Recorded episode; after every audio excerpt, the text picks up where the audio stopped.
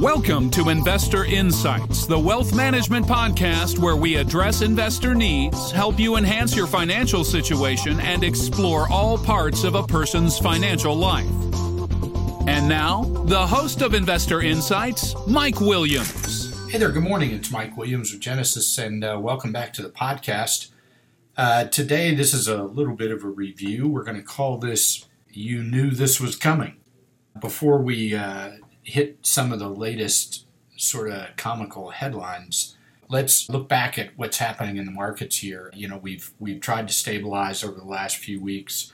Ugly start to 2016. I do believe that when we look back on this quote ugly start from 2016 in history books, we're going to find that these mini panic attacks were productive for action on the part of long-term investors as we've said often, I uh, don't know how to trade short term, so we're pretty lousy at that. And uh, remember, in the short term, Warren tells us that markets are voting machines, meaning you typically see emotional reactions, knee jerk reactions.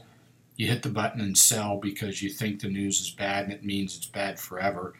But over the long term, he references that it's a weighing machine, meaning over time, good companies grow in value and it's kind of been that way since, I don't know, the beginning of markets. So here we are uh, ha- after that bounce. We, uh, we seem to be running into that area we talked about last week where resistance is probably going to be in place. When we say resistance, that's where the bulls and the bears will fight it out at key price levels. I don't think that's bad. I think that's actually good. This is likely going to be a surprise because I know the crowd wants to believe that as soon as it starts going up, it just goes back up forever so they don't feel that pain anymore. I would reiterate that we want to make that pain last for a while. I know I've said this often, but it bears uh, reference again. When you get a market that is in a convulsive atmosphere and internal change is taking place as we have been witnessing. You want that fear, once it's in place, you want it sort of embedded for a while. We've all heard about the boy who cried wolf. You know, if the market corrects a few times and quickly, quickly eases the pain, then it won't be remembered. So the next time it'll have to get worse. So you want this uh, to last for a while. Anyway, so back to the chuckle in order we all know the roller coaster in crude oil prices has seen its steepest move in the last 30 days or so. In in late January, remember prices broke below $30 and quickly quickly went down to 28 and then even quicker down to 26 dollars at the time we noted that experts were suddenly coming out of every crevice suggesting this was a watershed event and a clear defined sign that prices would collapse to as low as $10 for crude oil. Now, you may recall we laughed at the time because because I somehow wonder what they thought of the first $90 down. You know, if it was only a problem when it broke 30 and then it would really collapse. I just wonder what they thought of the first $90 down, but be that as it may, at the time we stated this, be assured there will be a time sooner than most think where prices will rise again, and we will quickly be told that the price rise in itself for crude oil will indeed begin to hurt the economy and the consumer. In essence, we will learn once again that rising oil prices are bad for us and falling oil prices are bad for us. So what's happened since then? Well, like I said, we hit 26 bucks and now we bounce back up to mid to upper 30s. As a percentage move, that's a fairly significant price change.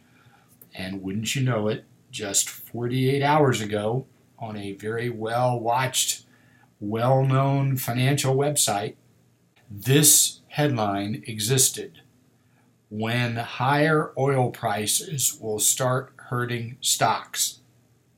I repeat, when higher oil prices will start hurting stocks. Now, think about that for a second. Oil prices are lower than they've been for most of the days of the past 18 months. Indeed, the past few weeks we bounced a little from $26 and now we're somewhere around the mid to upper 30s. Remember, our viewpoint is we've got a new price range somewhere between 30 bucks and 80 bucks. A lot different from 80 bucks to 130 bucks. But indeed, that would include rallies. And we said, be assured, you're going to see a rally and you're going to be far lower than we have been for years. And you're going to hear how bad the rally is for consumers. And yet, here we are just that. But let's think about this from a uh, bigger perspective. I suggest that we expect there is more work to do in the price of oil, and certainly a bit more volatility to suffer through in the near term. The bounce has taken some of the edge off of the constant uh, murmuring of the real thing that's going to collapse our economy, and that is that the high yield debt market for all those energy companies will collapse. And then, in a domino effect, it will collapse everything else. That fear was at its highest peak just seven or eight dollars ago in, uh, in crude oil prices. Now, because of this manic depressive crowd anxiety process that we so often reference, now all those fears are gone. The new fear is holy crap, if oil's bouncing again, there goes the tax break, there goes the cheap gas, there goes the consumer's pocketbook. There goes retail prices. There goes retail sales. There goes consumer confidence. You can just you can just kind of sense this. There's this whole black list of problems, whether we're up or down. So it's a it, it it's kind of uh, comical. Uh, as we've covered, here's what you need to do for the market to probably really say goodbye to the fear of crude oil prices being low. We've heard references in recent months to the quote earnings recession unquote. That's where earnings year over year are falling. Now, we have indeed had four of those quarters where year over year growth is falling. 98% of that shift has been related to the energy sector collapse. Now, what does that mean? It means the rest of the market has been pretty darn steady. In fact, several sectors of the market continue to expand. So while you hear about earnings recessions, please note that it is a specifically focused sector that is doing a very large part of the damage. Now, what do I mean by uh, we've got a few more quarters? In another couple of quarters, you will have round tripped, completely gone through a whole year of quarterly reports in the badly damaged energy sector. So that that fifth quarter will be a comparison to an already collapsed earnings recession. So you begin to start seeing up movement and the quote unquote earnings recession leaves. Now that would be towards the end of summer to give you a sense of that. So, what would we suggest we expect for the next few months? Let's expect continued chop. Yeah, we'll get some up days, we'll get some down days. In the real world, let's use to our advantage the ugly parts and let's be patient with the choppy parts because in time, which is what a long term investor must focus upon, we begin to understand that things remedy themselves. So here's the thing as tough as it is to witness in the near term, I suggest we pray for continued chop and angst. We pray for those fears to last longer and stay embedded. The earnings recession probably has another quarter or two in its lifespan, but let's pray for those headlines to remain ugly and the experts to tell us why all of it is bad.